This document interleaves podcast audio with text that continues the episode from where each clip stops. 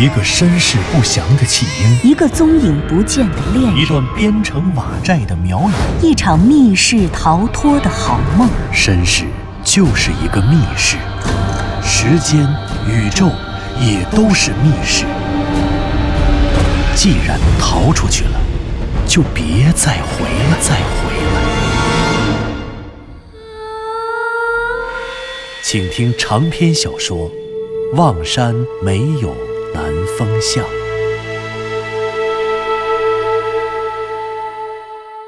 第二集。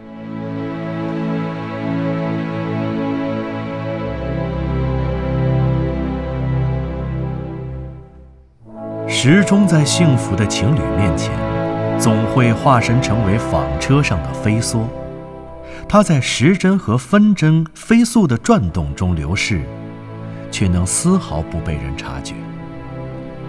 向南风又找回了自己强健的体魄，彻底恢复了健康，而他和归路遥也在不知不觉中度过了一个月的甜蜜时光。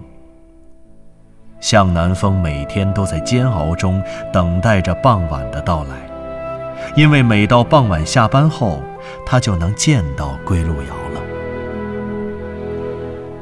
那天，向南风一如既往的把路遥送回了雍家村的家。快到家的时候，路遥忽然兴奋地对他说南风，南风，我们去爬首南山吧。后天是周一，我可以倒休。我们明天晚上开始爬，后天早晨就可以看到山中的云海日出了，是不是超浪漫呢？：“啊，晚上爬首南山？嗯，浪漫倒是真浪漫，但首南山可是野山，会不会有危险啊？怎么会呢？首南山虽然没有开发，不过山上的山路啊，早就让人踩得四通八达了，怎么会有危险呢？那倒是，我以前上中学的时候也经常爬首南山，去年还去过两次。就是嘛，那咱约会啦，明天晚上就在这儿，你过来接我。雍家村后面就有一条上山的路，咱们就从这儿上去，一起去看日出。行，你到时候可别怕黑，哭鼻子啊！想看我哭鼻子，美的你！南郊的首南山是城市的天然氧吧。我们这座城市名叫望山市，望山也正因首南山的存在而得名。在现代化的工业时代来临之前的漫长岁月里，生活在望山的人们可不像现在这般幸运。中国地处北半球的大陆东岸，因此，每到夏季刮起的东南季风，将来自太平洋的暖湿气流带到内陆上来，才孕育了古老中国的农耕文明。荀子云：“积土成山，风雨兴焉。”可高山带来的无限恩惠，都只是针对高山的南坡。像望山市这样地处高山北坡下的城市，从来都是风水学里的禁地。夏天，城市以南的高山阻挡了太平洋的雨水和暖流，这使山南的土地变得肥沃，令山北的土地变得贫瘠。而冬天来到的时候，城市以南的高山却挡住了西伯利亚的寒流，它令山北冰天雪地，却使山南温暖如春。数千年来，生活在首南山北坡下的望山人，总是面对着贫瘠的土地，面向首南山哀叹：“望山兴叹。”望山市的名字便因此得来。首南山绵延上百里，中部尽是高耸陡峭的绝壁，人迹罕至，难于攀爬。因此，虽然它的面积占据了望山市土地面积的半数以上，可对于普通人而言，这座抬头便可看见的高山却始终未曾褪去它神秘的面纱。在向南风还在上中学的时候，每到心烦，他总会一个人跑到首南山上去走走。靠近城市的几座山峰上，都曾留下过他的足迹。站在山顶，向北眺望日新月异的城市，俯览文明的繁华。可如果你想回看，朝南望，茫茫的群山，无边的天际，望不到尽头的自然世界中，所有成长的烦恼，就会像深山的一粒尘埃般微不足道。向南风经常会回忆起那个时候，他不知道自己的身世，不知道自己是否真的属于这座城市，但是，他却感觉自己属于那座山。那里，永远有一片天地属于自己。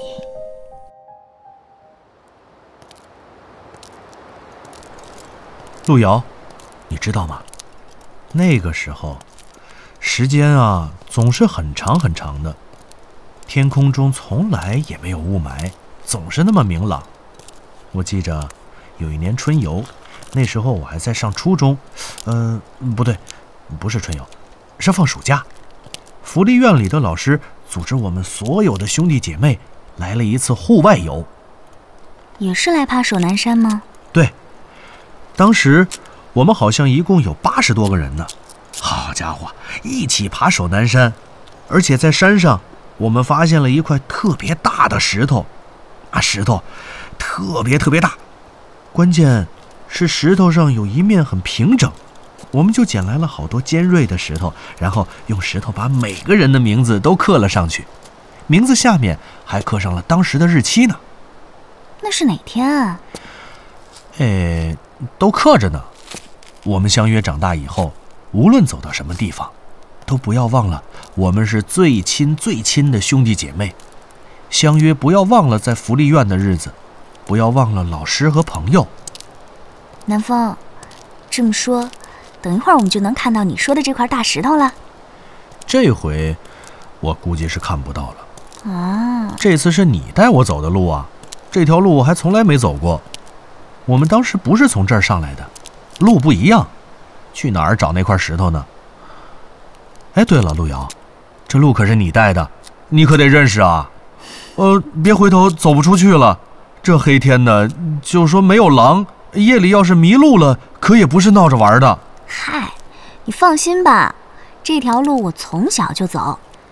小时候爸爸还活着的时候，就经常带我走这条路上山去玩。这是一条新路。向南风来过很多次守南山，却从来不知道有这样一条进山的路。那天晚上，向南风去雍家村接上了归路遥。他们先是去何孝大爷的小饭馆里吃过晚饭，然后又在小饭馆里坐着看了会儿电视。大约十点钟的时候。等何孝大爷打烊后，两个人便从雍家村的后山一路向南，踏上了走进守南山的山路。向南风拉着归路遥，激动、忐忑和紧张，随着雍家村灯光的远去和夜幕的深沉，悄悄地袭来。向南风不由得钦佩不已，归路遥的胆子可真大。就算有男朋友陪着，就算爬的是自己熟悉的山路，可敢在冬天夜爬守南山，这实在该有莫大的勇气，特别是对女孩而言。从雍家村一路向南，向南风都走在前面，并且紧紧地攥着归路遥的手。两边的地势越来越高了，借着极微弱的星光。向南风，隐约看见了远处有一座巨大的高山，拦住了去路。南风，你看，前面的那座高山是一座笔架山。你看它的山形像笔架一样。哎，还真是。这座山啊，一左一右有两个山顶，连接两个山顶的山梁还真有趣儿。中间的山坳最矮。确实是像放笔的笔架，两面的山峰啊，就是有山顶的那两座山峰都不能爬，太陡了，没路。那我们走那山梁，走山坳的地方。嗯，从山坳穿过去，翻过这道山梁，咱可就算是进山了。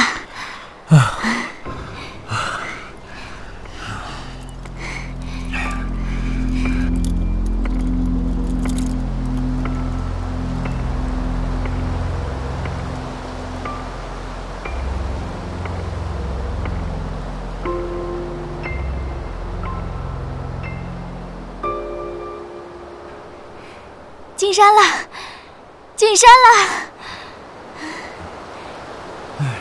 哎，路遥，小心点儿。向南风与归路遥站在两山之间的山坳处，回过头来回望走过的路。他们已经爬了一会儿。向南风感觉，这里的海拔起码要有三四百米那么高了。在苍茫夜幕的笼罩下，他们刚刚走过的路已经被夜色吞噬。远方城市的灯火也被刚刚翻过的山梁挡在了山外世界的另一边。只有城市中心区摩天大楼的亮起的霓虹，化成山梁外那一道极其微弱的光晕，昭示着工业文明的远去。而再转过身去。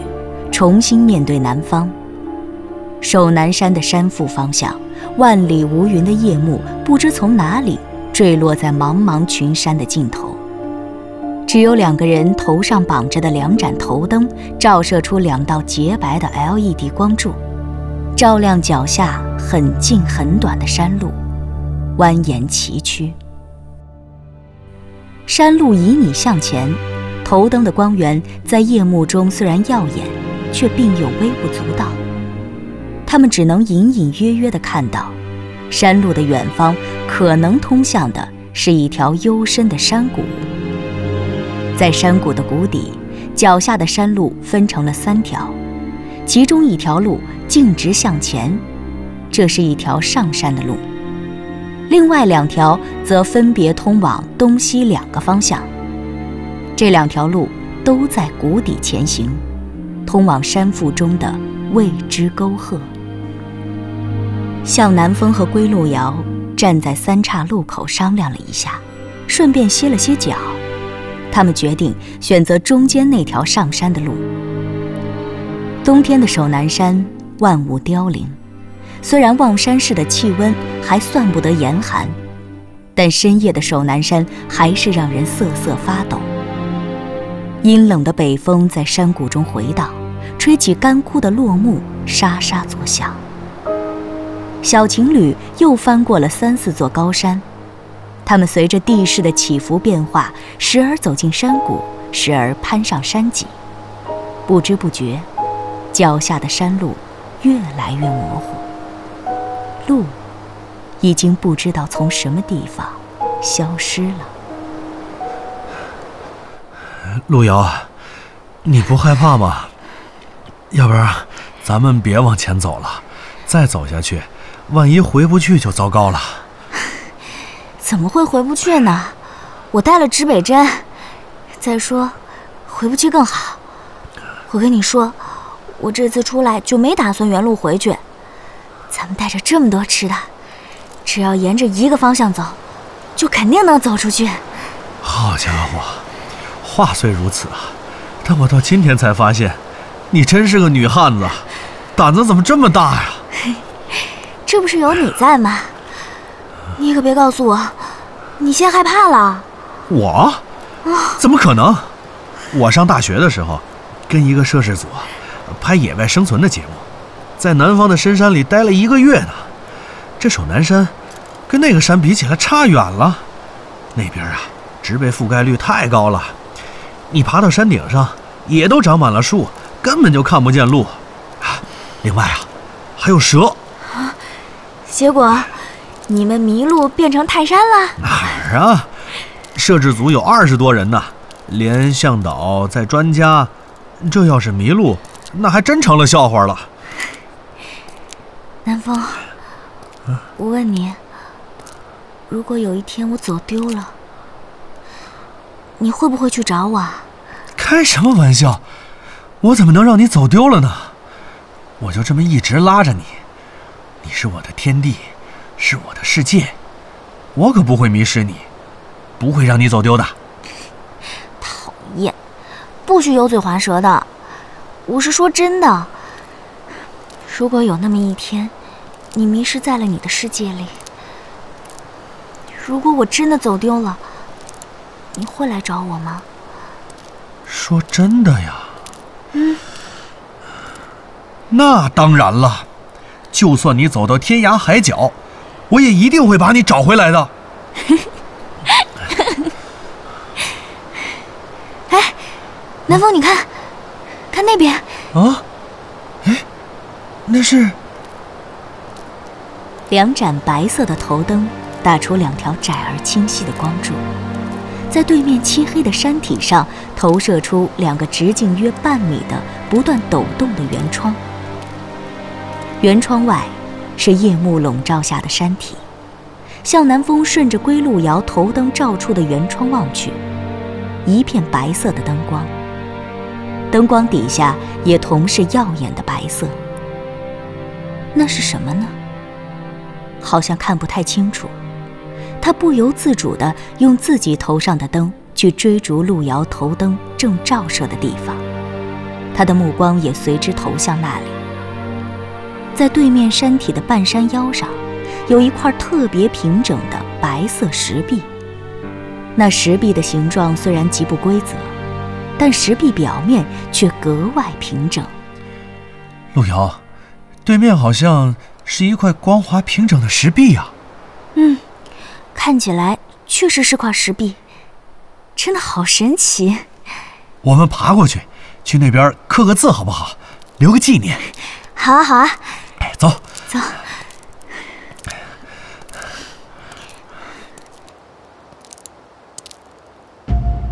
真是望山跑死马。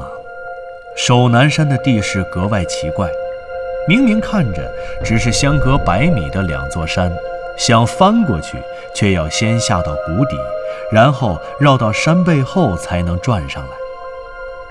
望山市地处环太平洋火山带中，显然。存在这种强烈造山运动的地质历史也是合情合理的。特殊的地质环境造就了首南山独特的山形，峰林叠翠的高山，馒头状的岩体构成了典型的花岗岩地貌。向南风想，他和路遥刚才看到的那块白色石壁，应该也是一块灰白色的花岗岩吧。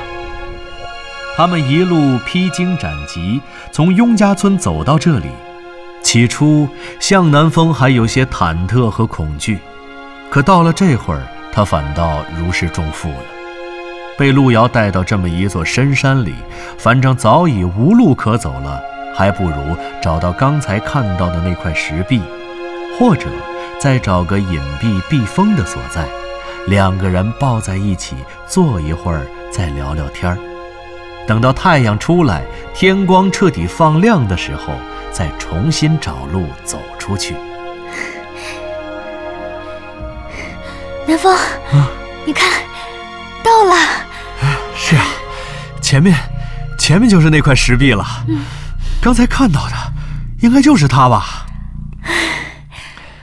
总算到了。要是再不到，我都想放弃了。来我来找块坚硬点的石头，咱们来刻个字儿吧。好，你找着，我先去看看，咱们刻在哪儿啊？哎，等等等等，哎，这石壁上有东西。什么？有东西？什么东西啊？你看，这石壁上好像有很多很小的图案。你看，你看。一个挨着一个，一行一行的，是字，是人刻的字。石壁上密密麻麻的排列着很多不大的图案，这些图案看起来像字一样整齐的排列着。可岁月的风化，却让这些图案早已模糊不清。守南山人迹罕至的山腹，巨大的白色石壁和石壁上的神秘文字，在漆黑的午夜里，阵阵的阴风中，这块神秘石壁的出现，令误闯此地的两人不寒而栗。不对，这不是石壁，石壁怎么可能出现在这儿？你看，嗯，你看，这周围都是荒草，可荒草下面的碎石都是红色的，是红色的花岗岩。这，这又怎么样？可这块石壁，石壁虽然也是花岗岩，可石壁确实是灰白色的呀。而且，周围刚才我们一路走过来，山上的石头可多半都是红色的，这说明这块石壁肯定不是自然形成在这里的，而是人为把它搬运过来的。啊！而且你看，这块石壁应该不是什么石壁吧？你看，虽然它斑驳了点儿。但表面多平啊！可不是石壁是什么？难道不是古人刻在山上的石刻吗？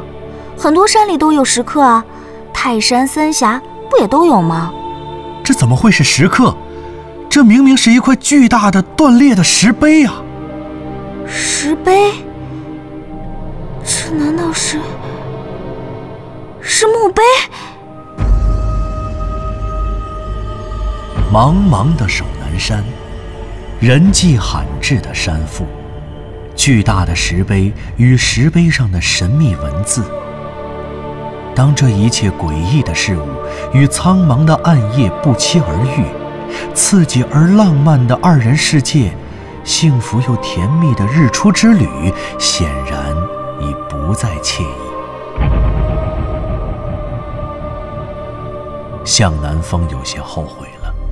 他后悔自己如此轻率地同意了归路遥的建议，竟在深夜涉足这片未知的世界。然而，在无边的黑暗的包围中，所有的归路都已被吞噬，唯一的出路只有头灯中射出的那道刺眼的白光。那白光，它径直地射向石碑的方向。